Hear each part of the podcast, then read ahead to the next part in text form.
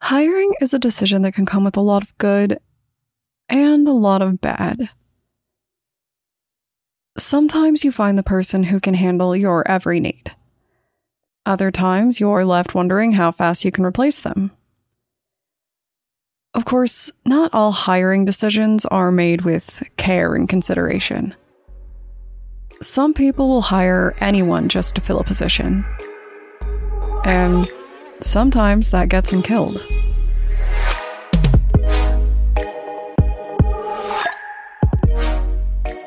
My name is Brienne, and I'm the host and creator of Among the Dirt and Trees, a show where we explore true crime cases that occur out in nature. In today's episode, we're going to discuss the 1879 murder of Julia Martha Thomas, commonly referred to as the Barnes Mystery and the Richmond Murder.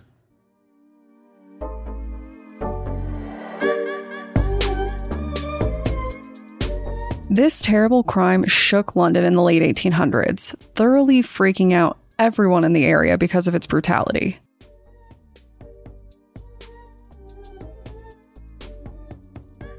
Julia Martha Thomas was a woman who had already lost two husbands in her 54 years of life.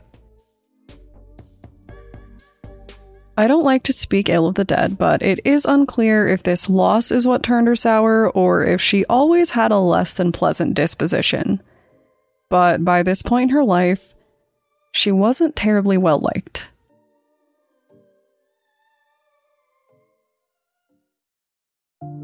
This former school teacher was living on her own and made the decision to hire someone to assist her around the house. In fact, she was filling this position pretty often because apparently no one really liked to stay working for her. There are a lot of references to her temper, so I get the feeling that she didn't exactly treat her staff well, and maybe she expected too much of them too.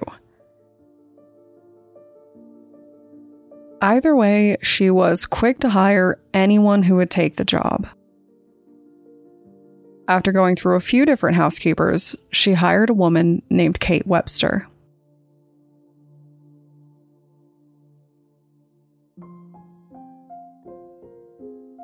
Kate Webster was an Irish woman whose criminal record first started at the age of 15. She was caught stealing at the time and actually ended up in jail for it. Her life became one scandal after another, especially when she fell for a fellow criminal and ended up single and pregnant.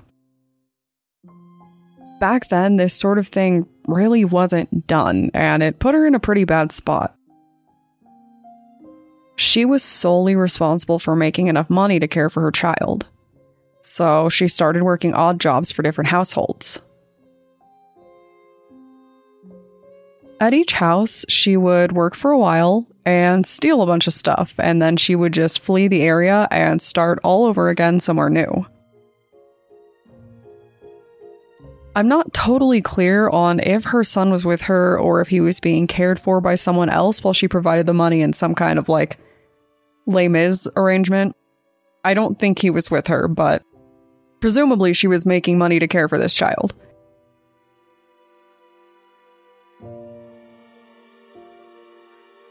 Webster was also not a pleasant woman. She was known to drink in excess and often got into fistfights. Obviously, this was all considered fairly unladylike, and it did a lot to paint her as a fairly violent person. When she started working for Julia, the fighting was nonstop. They didn't see eye to eye, they were constantly yelling, and Webster had no interest in being criticized, so it was not a good combination. After several disagreements, Julia made the decision to fire Webster. She even promised to pay her out for a few more days while she looked for other work. Julia went to spend some time with some acquaintances where she kind of expressed some concern over Webster's temper. When she went home, Kate Webster was waiting for her, and she did not plan on leaving quietly. As soon as Julia made her way into the home, Webster attacked her. She threw her down a staircase, beat her, and strangled her. It was a brutal and violent death, but it was definitely nothing compared to what Webster had in mind for all of this.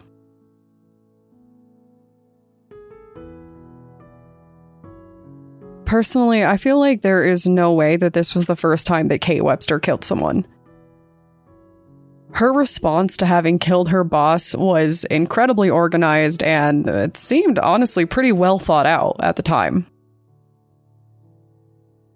She broke out this razor and cut Julia up into a bunch of smaller pieces.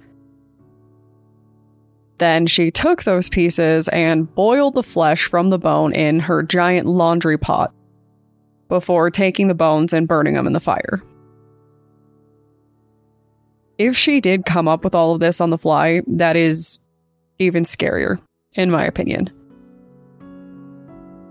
Once she boiled the flesh from the bones, she took the remains and threw them in a bag, pretty much everything but Julia's head.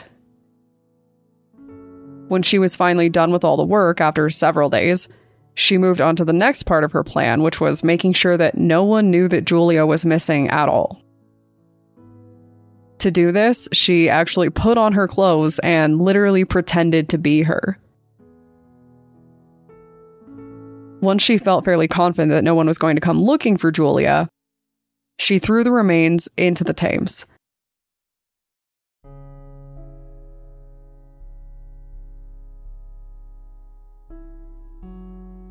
The remains, at least some of them, were popping up randomly starting one day after she threw them in the river. Police were scrambling to find out who could commit such a horrible crime, but they had no way of even knowing who the victim was because there wasn't a head. While all of this is going on and the news is being spread, Webster just continued to pretend to be Julia. While she was assuming her identity, she actually started to sell Julia's belongings to make more money before she took off.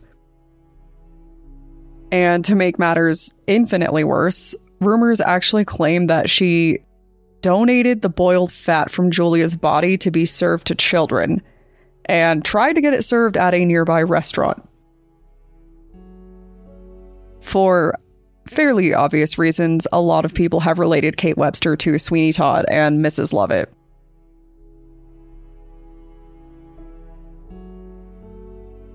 Personally, I have to wonder what made her decide to not only keep, but to try to use and sell the fat. Really, did it come down to money, or was this woman just sick?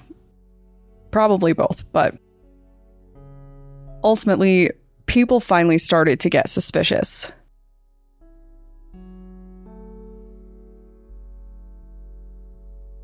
A while after Julia died, some local movers accidentally spilled her identity to their employer. This obviously set off a ton of red flags, and the police were called in. Knowing that her days were numbered, Webster decided to cut and run with what she had. She fled back to Ireland, but it was not far enough. Police managed to find her, and when they did, she was even still wearing Julia's clothes and her jewelry. Police immediately transported her back to London for her trial. She started blaming other people for the terrible crime, saying that she didn't do it.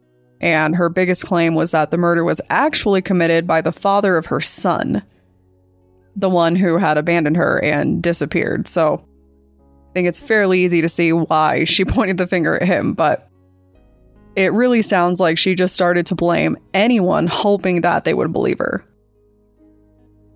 Of course, they didn't.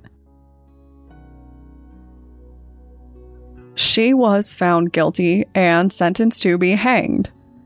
So, in the end, she ultimately died for her crimes. But this was not the last that we would hear of her story. At the time where Julia Thomas was murdered, only portions of her were found. The primary mystery that people wanted to solve was where her head was. And in 2011, it is believed that they finally got their answer. One day, Sir David Attenborough, a famous writer and narrator in documentaries with a ton of other cool contributions if you don't know him, had a team of people working on his property. They were building an extension for his home, a project that required a fair bit of digging. During their work, they found a human skull. And a little research from local police raised the point that it was very likely the head of Julia Thomas. It took them over a hundred years, but they finally found the missing piece. So, if you would like to discuss reasons to treat your employees better, unexpected discoveries during home remodeling, or why boiled human fat should never be a part of your diet, feel free to contact me on Twitter or Instagram using the tag at DatPod. Thanks, guys.